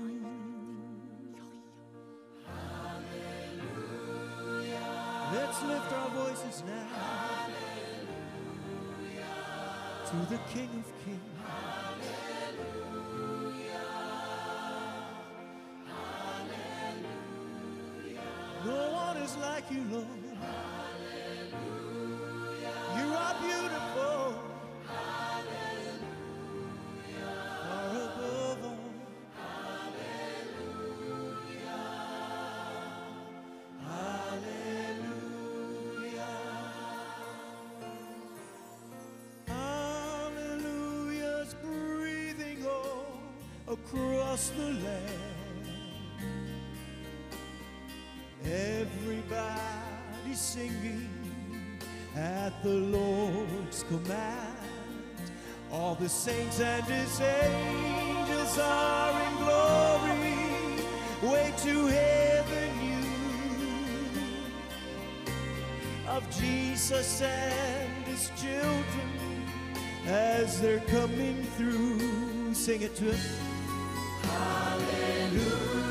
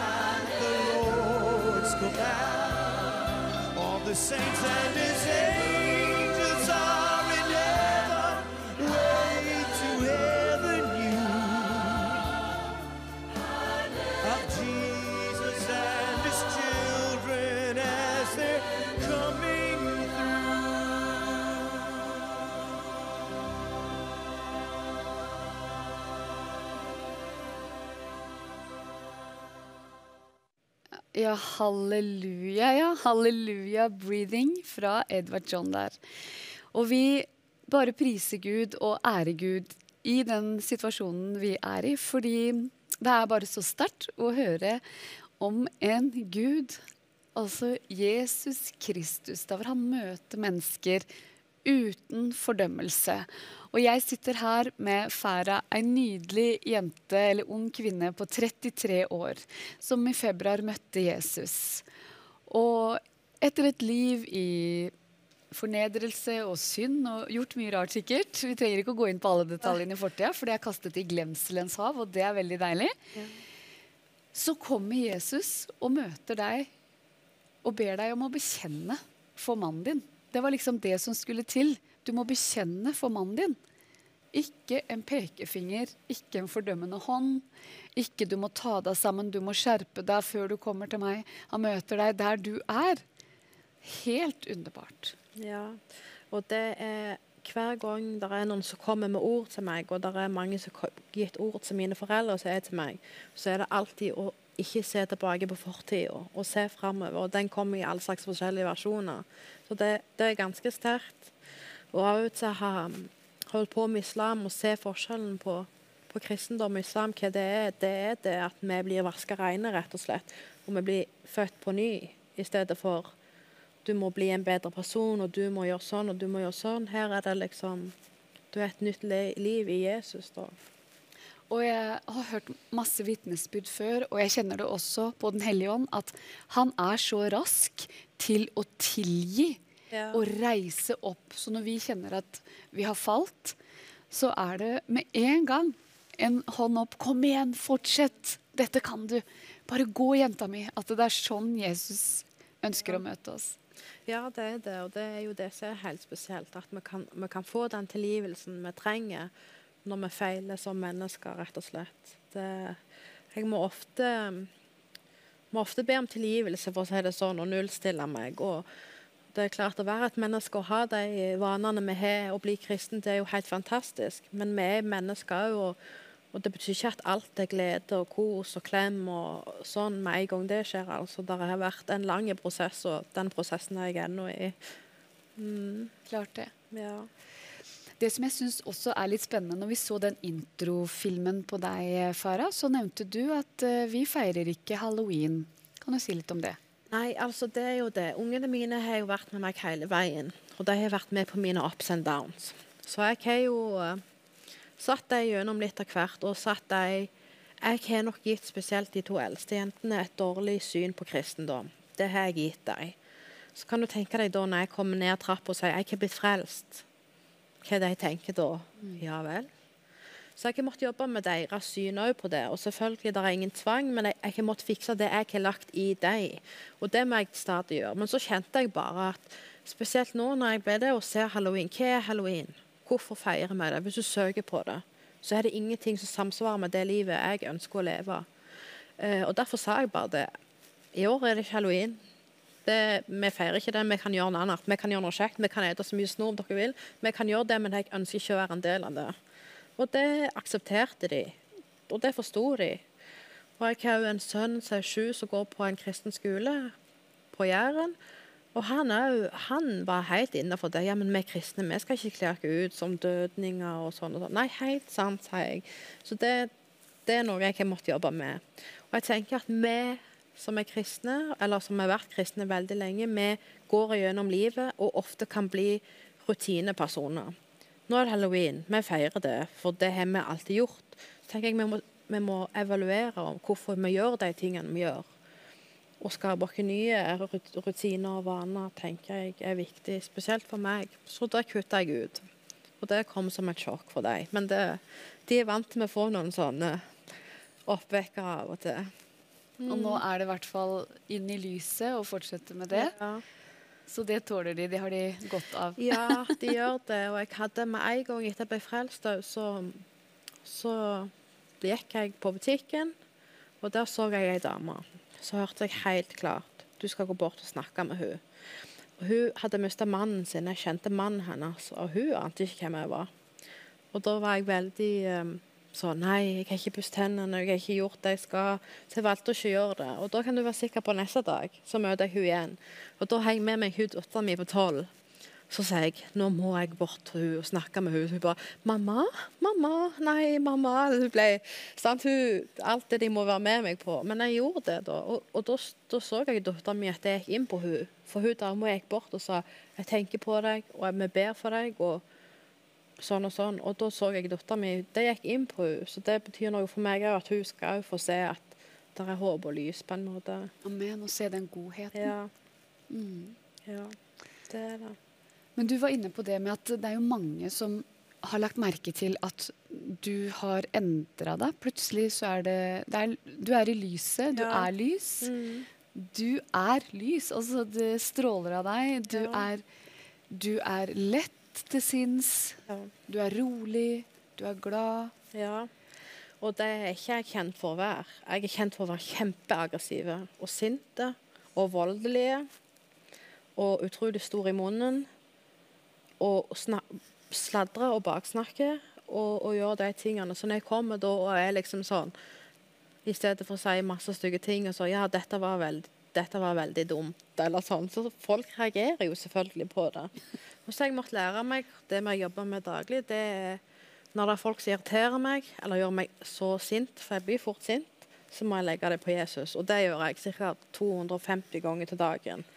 At jeg må bare legge Jeg legger det på deg, jeg legger det på deg, liksom. For å trene opp den her ja, roligheten, på en måte. Amen. Hvem er det som har lært deg det? Det er min mor. Vi legger det på Jesus, sier hun alltid. Og så Det nytter ikke å bli sint. Vi legger det på han. Ja, OK. Hørte helt til jeg var liten. Det er godt å ha en mentor. Ja, absolutt. Og etter jeg ble frelst, så ringer jeg til hun hele tida. Bør jeg gjøre dette? Er dette rett?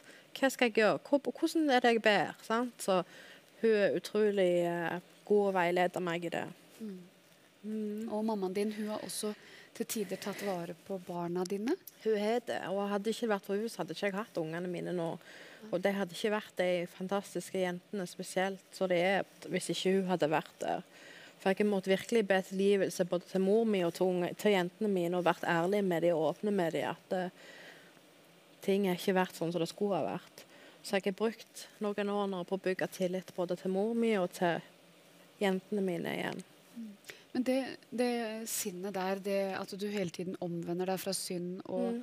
ber om tilgivelse Ja. Eh, hvor, hvor kommer det fra, tror du? Eller Jeg, eh, nei, jeg kjenner på det sjøl. Altså, jeg, eh, når jeg ble frelst nå i februar, så kjente jeg bare dagen etterpå jeg må ha en bibel. Leide jeg gjennom Jeg har ikke en bibel. Så ut i butikken Hei, hei, hei skulle hatt en bibel. Sånn, så ser de jo på meg, sant. Ja, OK. Det, det, Altså, ja, så fant jeg en bibel der, da. Den billigste som var helt grei. Og så begynner jeg å lese, og så begynner jeg å tenke. Og så er det jo det at det står skrevet at vi skal få tilgivelse. Eller vi har allerede blitt gitt det, men å ta imot det når vi gjør feil. Og feil er normalt. Det er helt normalt. Så det er nok der også, selvfølgelig fra mor. Mors bønn, sikkert. Mm. Mm. Og så var du inne på det med at du har et bønnebegjær i hjertet ditt der hvor du ber for mannen din. Så. Ja, det gjør jeg hele tida. Og som jeg sa i introen, at når jeg sa ja til å være med her, og jeg spør han om lov På en måte blir det om lov.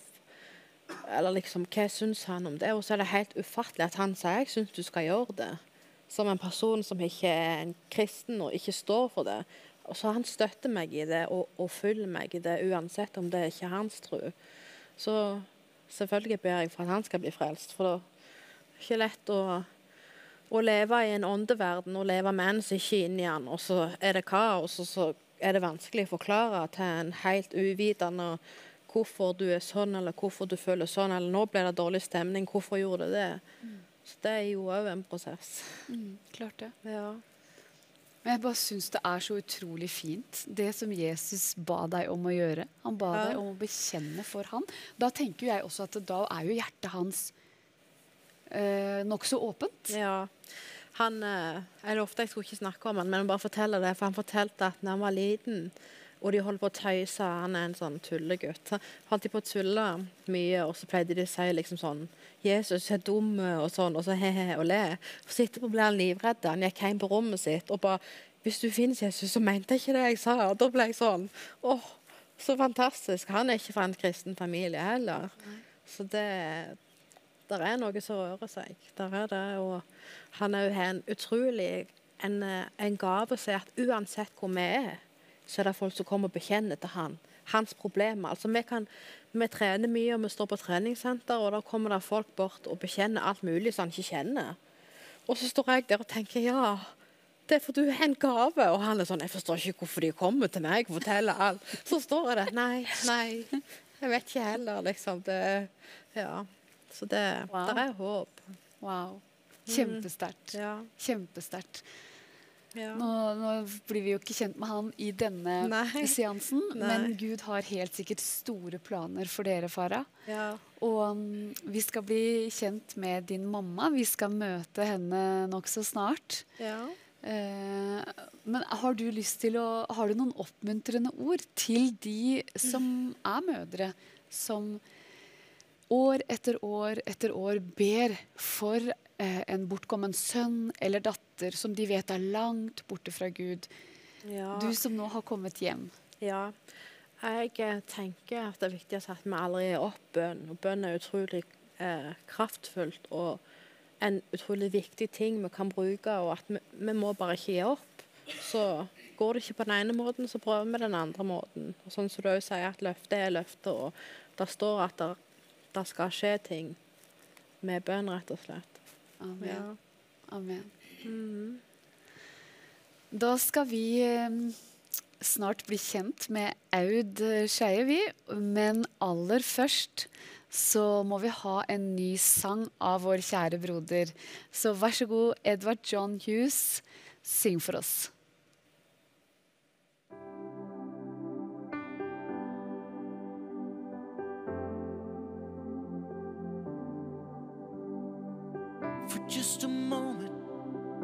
Let me feel you.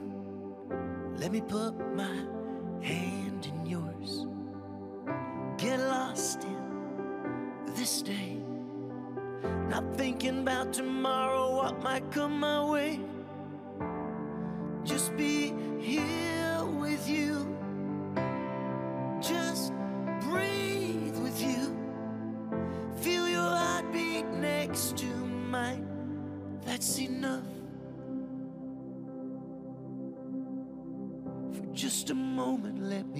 my eyes.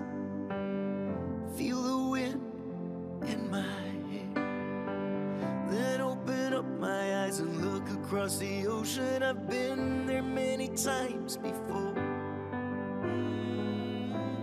But something is different now. Something I do not recognize. It's beautiful.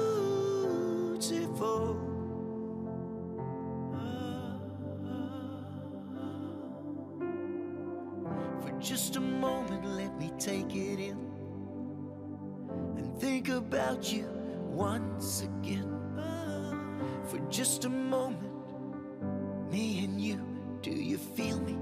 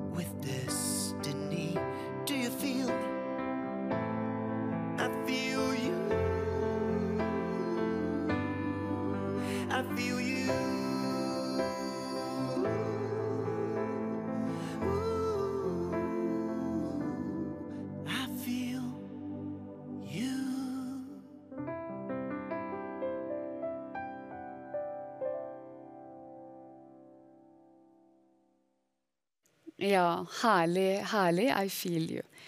Edvard John Hughes, og nå sitter jeg her med mammaen til Farah.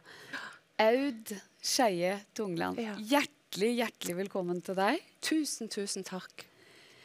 Ja, her er vi i Oslo Live. Ja, her er dere, og begge kvinnene har møtt Jesu kjærlighet. Ja. Og Aud, du må fortelle. Du, du har også blitt frelst i voksen alder. Ja, det har jeg. Jeg, eh, jeg likte godt å være på byen jeg òg da jeg var unge. Og det var jeg mye. Og, og så traff jeg jo far til, til Sandra. Så mm, jeg fikk òg et eh, møte med islam, kan du si. Ja, for han eh, Han var muslim. Ja. Men uh, når jeg fikk hun, så fant jeg ut at jeg, eh, jeg måtte reise tilbake til Haugedalen, for jeg bodde i Stavanger. Jeg jobbet som frisør. Men jeg kjente hvis jeg skal overleve, så må jeg reise hjem. Tok jeg henne med meg, reiste jeg hjem, kjøpte et lite hus. Oi! Helt ut med sjøen. Så bodde jeg der med henne. Oi, Da var det dere to, da? Da var det bare oss to. Ja, I fem år var det oss to. Helt en kveld jeg satt og så, med, jeg så, jeg satt og så ut på sjøen. Og så tenkte jeg at hm, det her livet gidder jeg ikke mer. Det her var bare tomt. Og jeg hadde òg opplevd det meste. Reist og gjort mange ting. Så bare kjente jeg at uh, det må være noe mer. For hvis det ikke, så er det ikke verdt det. Men så så, så jeg ned på naboene mine, og de visste jeg var kristne. Oi. Så så jeg ned på huset, og da var klokka ti på kvelden en søndag. Så så jeg ned, og så tenkte jeg hvis det fins en Gud, så sender du hun dama ut. Ut på trappa. Jeg gir deg fem minutter. Ferdig. Så tenkte jeg ha-ha, det går jo ikke. Så jeg bare tenkte nei. Så gikk det tre minutter. Så kom hun ut, og så jeg kikket. Så rista hun en duk. Ja, ja. Da hadde jeg sagt det. Da forstår vi det. Jeg gikk ut og ropte på. Wow. Fins det en Gud? Ja. OK. Og så sa jeg ja, men det er greit. Og så, og så sa jeg bare ja, vi snakkes. Men da kjente jeg det at her er det noe som ja, jeg må ha tak i. Så da, da var det ei, ei ung jente som kom og spurte om jeg hadde lyst til å være med på pinsemenigheten der. Så tenkte jeg mm, ja, der har jeg jo kjørt forbi mange ganger. Og ledd. så tenkte jeg nei. Jo, jeg skal være med. Og da kjente jeg Da, da fikk jeg bøye kne. Jeg bøyde kne og jeg sa Jesus, jeg tar imot hånda di, og jeg vil alltid holde fast i den. Alltid. Resten av mitt liv. Wow. Og det gjorde jeg. Så da fikk jeg heldigvis sakte, men sikkert Det var jo da jeg traff mor til Tom, far til Tom, og vi hadde, vi hadde masse bønnegrupper, bibelundervisning, nådegaveundervisning. Jeg, jeg fikk sånn solid, god undervisning i den menigheten. Og jeg lærte så utrolig mye. Og det viser seg jo det at jeg trengte det for den tida som kom. Ja, ikke sant? Ja, Jeg trengte å bli grunnfesta i, i Jesus. Mm. Så når dagene kom, og stormen, uh, stormen kom, så kunne jeg få lov å kjenne at uh, jeg er trygg i deg, Jesus, uansett. Amen. Det begynte ikke helt å storme fra du var liten, men det begynte, som du sa, kanskje Ja. ja. rundt tolvårsalderen, da, når, Mm, når mm. utfordringene Ja. virkelig sto i, i kø. Mm. Men da var du rusta, da, Aud? Ja, jeg var på en måte rusta, men allikevel så fikk jeg, jeg fikk sjokk. Og kjente en utrolig sorg inni meg over, over ting som hadde skjedd. Og, og kjente da at jeg måtte bruke mange år på å klare å komme til hekte og kjenne at, eh, at jeg sto på beina igjen. Men da tok vi en beslutning at eh, vi skal flytte. Ja. Og det var òg helt sånn Vi hadde ikke bestemt hvor vi skulle flytte hen. Nei. Men jeg sa til mannen min, han er fra Stavanger, jeg sa vi må flytte. Hvor? Samme det. Tilbake til Stavanger. Mm. Nei, jeg vil ikke Stavanger. Nei, men da finner vi en plass. Så satt jeg hjemme på Haua, og så så jeg i avisen. Så så jeg bare bledde opp i Aftenbladet, så jeg et hus. Jeg skal ha det, sier jeg til mannen min. Nei, jeg skal ha det huset. Hva er det henne? Det er på Klepp. Det er fint på Klepp, altså. Ja, ganske fint. Ja. Jeg vil ha det huset. Jo, og vi kjøpte det huset. Og der har vi bodd i 17 år. Oi. Så da, fikk, eh, da to reiste vi til, som sagt, til Klepp. Og hun begynte på videregående. Og jeg så jo at hennes, hennes dreining da gikk over til de muslimske. Og ja, kjente at her, Oi, nei, her er Går feil retning. Ja, dette kan bli galt. Og ja, jeg fikk telefon fra lærere og kjente at um, Det var noen år der jeg gikk oppe på natta, kan du si. Ja. Så hun hadde reist ut, og jeg visste ikke hvor hun var. Det kunne gå to og tre dager. Jeg ringte, hun svarte ikke på mobilen. Hun, og jeg eh, Du kan si det sånn at jeg hadde svære merker på knærne, bukseknærne etter å ha ligget i bønn. Det hadde jeg. Ja. Wow. ja. Og samtidig så administrerte du hus og hjem og barna hennes Ja, jobb. jobb. Dere var pastorer, eller Ja. er pastorer? Ja, wow. Så da, det, det var, da, da var det før hun hadde fått unger, men etter hun hadde fått unger, så, så visste jeg at her, det er min oppgave. Mm. Så, så vi tok og gav ungene hennes og, og passet på. Og ja. Jeg var mor, mormor, pastorkone og jobbet i barnehage fullt. Wow. Hvordan er det å, å stå som en lederperson i menighet og, og ha kamp på hjemmebane, Aud? Det, det var veldig tøft. For uh, jeg er nok en person som, som våger å være ærlig på ting. Jeg sier det er tøft, og det er vanskelig. Og, og det har jeg nok opplevd at det har vært en del som ikke er vant til meg. Det, hvis du spør dem hvordan har du det, jeg har det fint. OK. Mens, mens de kunne spørre hvordan har du det? Mm. Jeg har det ganske tøft. Og, og jeg syns at det var, det var veldig vanskelig. Utrolig vanskelig. Men samtidig så kjente jeg at uh, jeg ville at menigheten skulle være en plass folk kunne komme når de hadde det tøft. Og da måtte gjerne jeg være villig til å, å stille meg fram selv og si nå må det være med og be. Og det var de. Vi lå på kne i bønn, en hel menighet, for, for Sandra. Det gjorde vi virkelig veldig mange ganger. Og jeg eh, Jeg grein i mange år. Jeg ropte til Gud, og jeg spurte hvor er du henne. Så husker jeg jeg fikk et ord av ei dame en gang, og da sa hun hold opp med å gråte, for ditt barn skal vende tilbake fra fiendens land.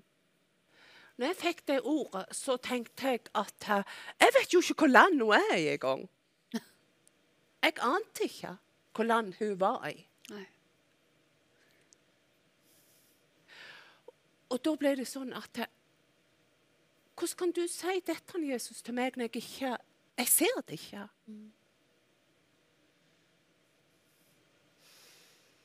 Men det har blitt så klart for meg i de senere årene at her, vi skal aldri stole på det vi ser menneskelig. Vi skal bare stole på det som Jesus har sagt. Holde fast uansett omstendigheter. Ja. Og det har jeg Jeg har lært utrolig tålmodighet. Veldig tålmodighet. Og det er godt. Vi trenger å lære tålmodighet. Og nå lærer du det samme bort til Ja. datteren din. Tålmodighet og visdom viktig. Mm. Så all ære til Jesus at ja. I den eh, kampen hadde du noen Du er jo tvilling. Ja. Uh, Ja, jeg må si hun har holdt hendene mine oppe mange ganger. Tvillingsøstera mi. Hun har, stått og sett på. Og hun har sagt jeg er maktesløs, jeg vet ikke hva jeg kan gjøre og hjelpe dere med. Men jeg kan holde dine hender oppe, så du kan klare å stå i det du står i. Mm.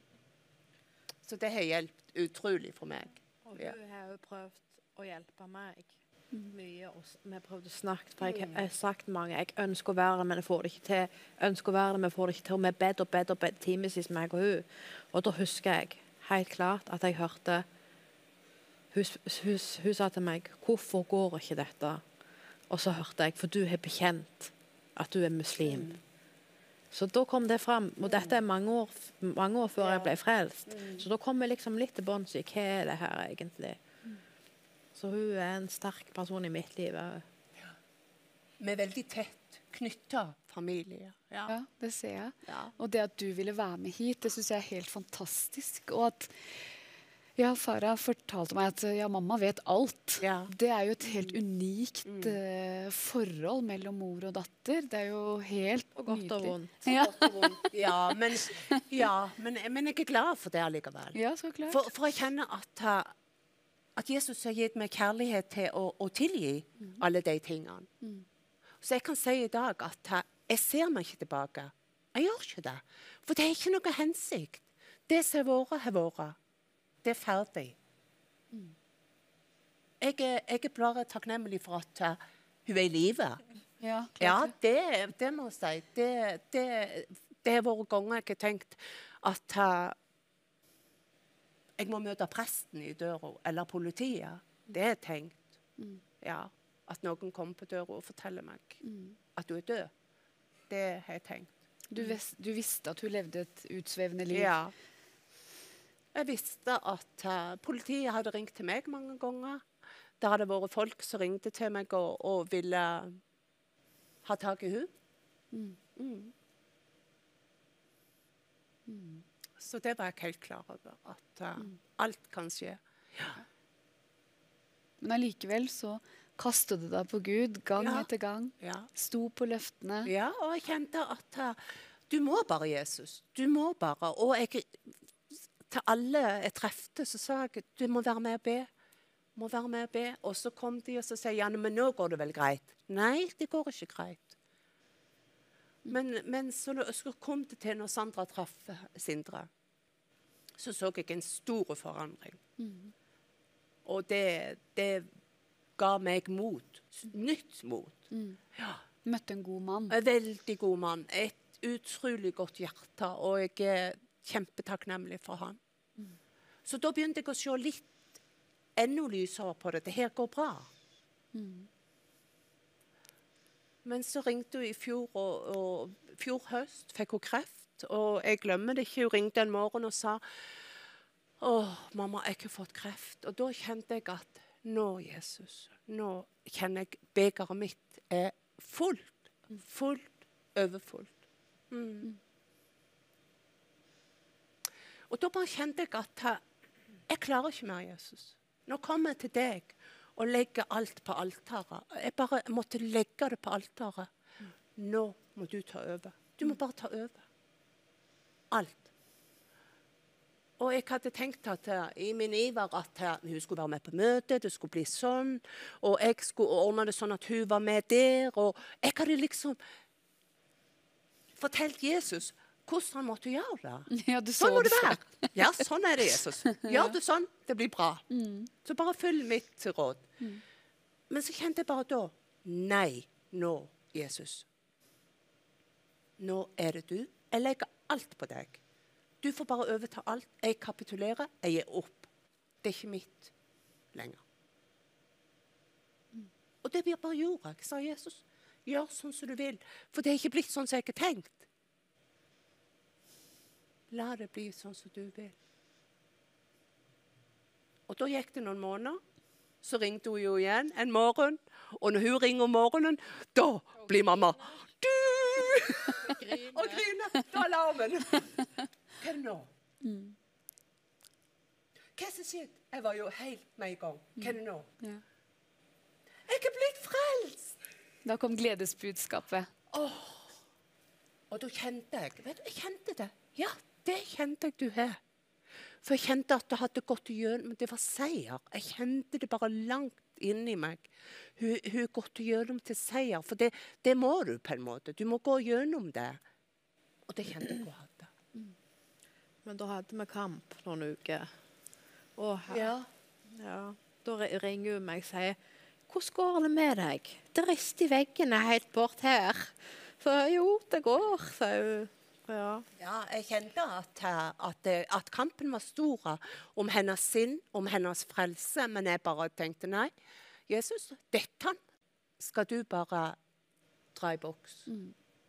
Men da fikk dere en ny Dere kunne begynne å be sammen. Mor og datter. Ja, og vi gikk på møter, og hun vitna, og jeg fikk være med som en støtte.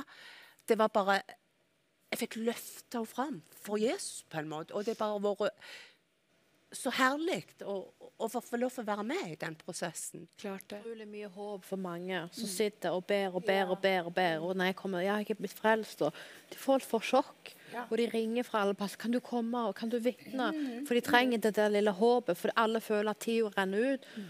Kristne forsvinner fra menighetene. De- Alt er bare svart, og så kommer det ett lys. Så nå håper vi det lyset vil liksom spre på en måte. Ja. Det, det tror jeg at uh, Det er tid for vekkelse. Klart det. Ja. Og dere har et stort oppdrag. Nydelig mor og nydelig datter. Fantastisk. Vi heier på dere. Jeg syns det er så godt å høre. Og vi skal, få, vi skal snart avslutte her, men aller først eh, dere, så skal vi ha en siste sang av vår kjære broder Edvard John.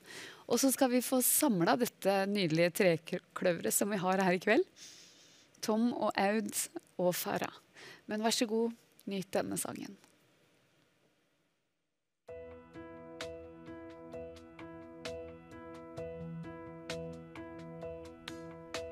My door is closed, my eyes are shut. I'm on my knees and my hands are up. Tears running down my face. I turn to you. My heart is weak, I can hardly speak. All my strength is gone. I'm all alone. I open up my heart to you and worship you. And I would give my last breath for you. I would do anything you ask me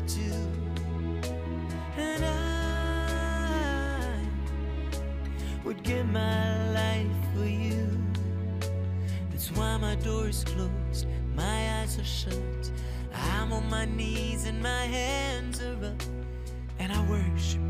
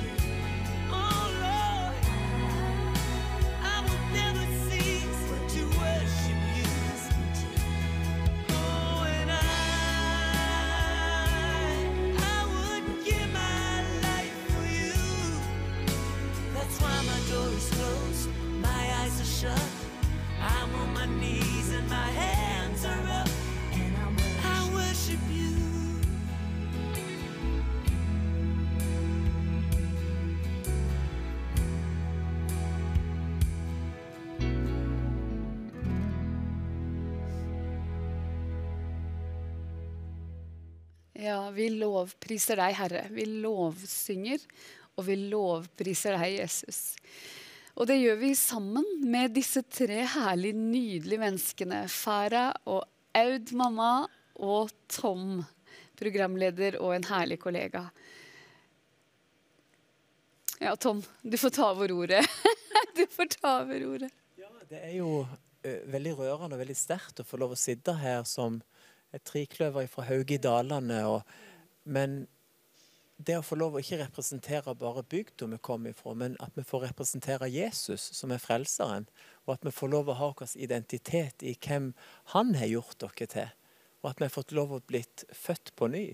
Og det å ha hørt på Farah og Aud sine vitnesbyrd her, det, det er jo det vi ønsker alle tre. At vår historie og vitnesbyrd skal få lov å gi håp til mennesker som lever i mørket. Og ikke minst det her som er gått som en rød tråd gjennom sendingen, det her med bønnens kraft som forvandler. Og jeg er jo kjempetakknemlig til denne dama som uten at jeg visste det, så fikk du meg til å velte både stoler og rive ut kjøkkenredskap og knuse dører. Ja. Det var kraft i de bønnene. Vi husker det, Tom. Ja, du husker det? Ja, kanskje du kan eh, fortelle litt om det? Jeg husker det at, at mordyret og farden de kom på, hjem til meg, og vi hadde bønnemøte, og farden spilte trekkspill, og, og de var helt fantastiske. Det var bare helt utrolig. Men, men, de, men de sa alltid at må be, må være med og be. Og det gjorde vi, og, og vi ba. Og da visste jo ikke jeg hvordan jeg skulle oppleve senere i livet mitt. Men, men det var Ja, jeg visste at foreldrene til Tom hadde det tøft. Og, og, og vi sto i bønn i hop, og det var, det var herlig å, å få lov til det. Å være en, en gjeng. Mm. Men, men jeg husker mor de hadde det kjempetøft. Ja. Det var jo litt vanskelig, for det var jo ei tid òg Det er kanskje litt mer åpenhet i dag, men det var liksom ei tid der du på en måte skulle prøve beholde familiefasaden, og du skulle liksom ikke utlevere for mye av, av hva som skjedde og sånn. Men, men, men åpenhet, det er så viktig for å kunne lokalisere problemet. Og ikke gå og bære på ting alene, tror jeg, som foreldre eller Kjempeviktig. Og det tenker jeg òg i, i, i menigheter i dag. Så er det mange som, som tenker at det, det må være perfekt. Det skal være perfekt. Og, og der er litt sånn at jeg tenker nei, vi kan ikke være sånn. Vi må våge å si hvordan vi har det. For det er kun da Jesus kan gjøre noe. Han kan kun komme inn og hjelpe når vi, når vi trenger han. Når vi sier vi trenger han. Og da tenker jeg i forhold til folk som ikke er vant med menighet, så må de se hvordan vi håndterer problemer. Og det gjør vi ikke med å bare ta det under teppet. Vi kan be. Så fint at du sier det, Aud. Fordi folk er jo ikke fremmede for å dele. Nå sliter jo alle med angst, og alle sliter jo med depresjon, og veldig mange eh, røyker jo, eller i hvert fall tar narkotika. og eh, de har jo ikke løsningen, men de har jo problemene, og de tåler og tør å snakke om problemene. Men det er jo vi som sitter med løsningen. Ja, det er det. Og da må vi våge å si jeg forstår hva du kjenner på. Vi har kjent på det samme. Vi kan ikke si det. Å nei, nei, nei, nei, ikke si det. Det. Det vet vi ingenting om. Og da tenker jeg at Gud utruster oss. At vi må gå gjennom tøffe ting for å kunne være noe for andre. Så kan han vite hvem han kan sende folk til. Og så har jeg lyst til å si det at Av og til så blir det veldig nært i familien til hvem som skal være med og hjelpe oss ut i den friheten. Så jeg er jo så takknemlig for at de som kom og satte meg fri, det var jo folk utenfor min familie som fikk nød for meg. Og Aud og mange har vært med og bedt for meg. Og, og det kjenner jeg jo er så viktig, for av og til så blir vi oss sjøl nok mange ganger. Vi, bry, vi har nød for våre egne unger og barnebarn, men at en Guds hjerte eh, som han ønsker at vi òg skal bære ut. At vi òg bryr oss om andre mennesker. Og det at Aud fikk lov å være med og be for meg, og at min mamma igjen har vært med og bedt for Sandra. Ja, det er fantastisk. Det synes jeg er, Ja. det, det viser litt av Ja. Guds hjerte. Vi er en stor familie. Det er ikke bare meg og mitt og mine unger og mine barnebarn. Guds hjerte vil gå ut til alle. Og jeg har ikke lyst til å si det som For jeg vet at mamma og noen venninner Jeg tuller jo litt med dere at dere hadde ei høgheltgruppe. For, for mamma, mamma forklarte det. det kan jeg fortelle. Mamma forklarte det. De hadde ei gruppe som samles med noen damer. Og hver gang de kom på besøk, så tok de på seg høghælte sko når de gikk inn i, i gruppa. Ja, og det syns jeg- det syns jeg var så fint. Den- og det viser bare hvor høyt nivå det var på den gruppa òg. Tom, Okay. Jeg vet at du gjorde det. Vet du hva? Jeg gjorde det ikke. Nei, jeg kom på sokkene. Du holdt bakkekontakten. Jeg kom på sokker, og de så på meg. Så går det greit? Nei. Og jeg grein alltid. Jeg var den som ødela hele den fine gruppa med de fine smørbrødene. Det gjorde jeg. Typisk. Typisk. Men det var en kraftig bønn. Ja. Og, det, og det som jeg vet mamma òg fortalte når det gjelder Sandra, det var jo det at en, eh, en dag i uka så sendte hun ut sånne felles meldinger. Nå ber vi spesielt for Sandra denne dagen. Og det var trofast bønn gjennom mange år. Og mamma òg, etter å ha hørt rapportene, det ble jo bare verre og verre jo Ja. mer de var i den situasjonen. Ble- ja. Og mamma sa til meg at det her nytter ikke, det går ikke. Og jeg sa til mamma du får aldri gi opp, for du vet hva som skjedde med meg. Og, og så fikk mamma, og det, og det tror jeg er viktig, det å få et profetisk ord som, du, som, som er på en måte en slags eh, eh, retningslinje òg for bønnen. For da fikk mamma et profetisk ord når det gjelder deg, og det var det at, den, at Gud skal kalle deg ut ifra graven, akkurat som Lasarus. Og så kaller du deg ut ifra døden, ifra grava, og så skal du bli løst og ikledd en ny drakt. Og, og det ordet holdt mamma og den gruppa fast på og ba. Og det er jo akkurat det som òg har skjedd. Ja. så herlig. Eh, bare for ordens skyld, eh, Sandra og Færa det er samme person. For Ja. dere bruker jo det navnet Ja. Sandra, og jeg bruker Færa. Mm. Og du bruker begge. Ja. Men det er helt i orden. Ja. Men du, kjære deg, du er jo en nydelig person og bare blitt så glad i deg helt siden jeg snakka med deg første gangen. Er det noe du brenner for, eh, Farah? Fordi ikke sant, du er vakker, du har en del tatoveringer, Ja. både her og der. Du representerer også en gruppe mennesker, på en måte, og en, kanskje en livsstil som har vært før. Ja. Akkurat nå er jeg veldig på bar bakke med hva jeg skal gjøre. Så nå venter jeg egentlig bare på at jeg skal bli Jesus skal vise vei. Hva, min, hva, hva, hva skal jeg bli brukt til? For jeg kjenner jeg må bli brukt til noe. For jeg føler ikke det er for et helt liv. Så bare har bare vært spill av tid. Men så vet jeg òg at det er mange som sitter og har det mørkt, og som kanskje ser ut som meg og har levd som meg. Og så vil jeg være et, et vitnesbyrd om håp og lys. Og jeg, jeg brenner jo for um, psykiatri, rusmisbrukere, muslimer, alle som detter utfor normen. De er velkomne til å snakke med meg, og jeg vil snakke med de. Ja. Veldig herlig. Veldig herlig. Og du kommer helt sikkert til å bare være en nydelig representant for Guds rike og møte folk uten fordømmelse på samme måte som du har blitt møtt av Guds kjærlighet. Det håper jeg. Ja. Uh, ja, vi, vi Vi må felle noen tårer, som vi alltid gjør her i Oslo Live. Og, og um, jeg må jo bare si at jeg håper dere der hjemme har hatt en eh, oppbyggelig kveld. En kveld som har gitt dere tro. En kveld som kan gi dere styrke på veien til å holde ut i bønner for deres nære og kjære, deres søsken, deres barn, barnebarn, nevøer og nieser. Fordi når vi ser på det nydelige ensemblet som sitter her, så vet vi også at Guds hånd er ikke for kort til å frelse. Så med det så bare ønsker jeg å takke for kvelden og løfte de nydelige menneskene som jeg har her med min side, opp i bønn. Og så ønsker jeg også å si til dere der hjemme Vær velsignet og hold ut. Og Jesus elsker dere. Og bare gå denne helgen i møte med gode ord fra Han som er der oppe, og som ser deg, kjenner deg, vet hva du tenker i ditt innerste.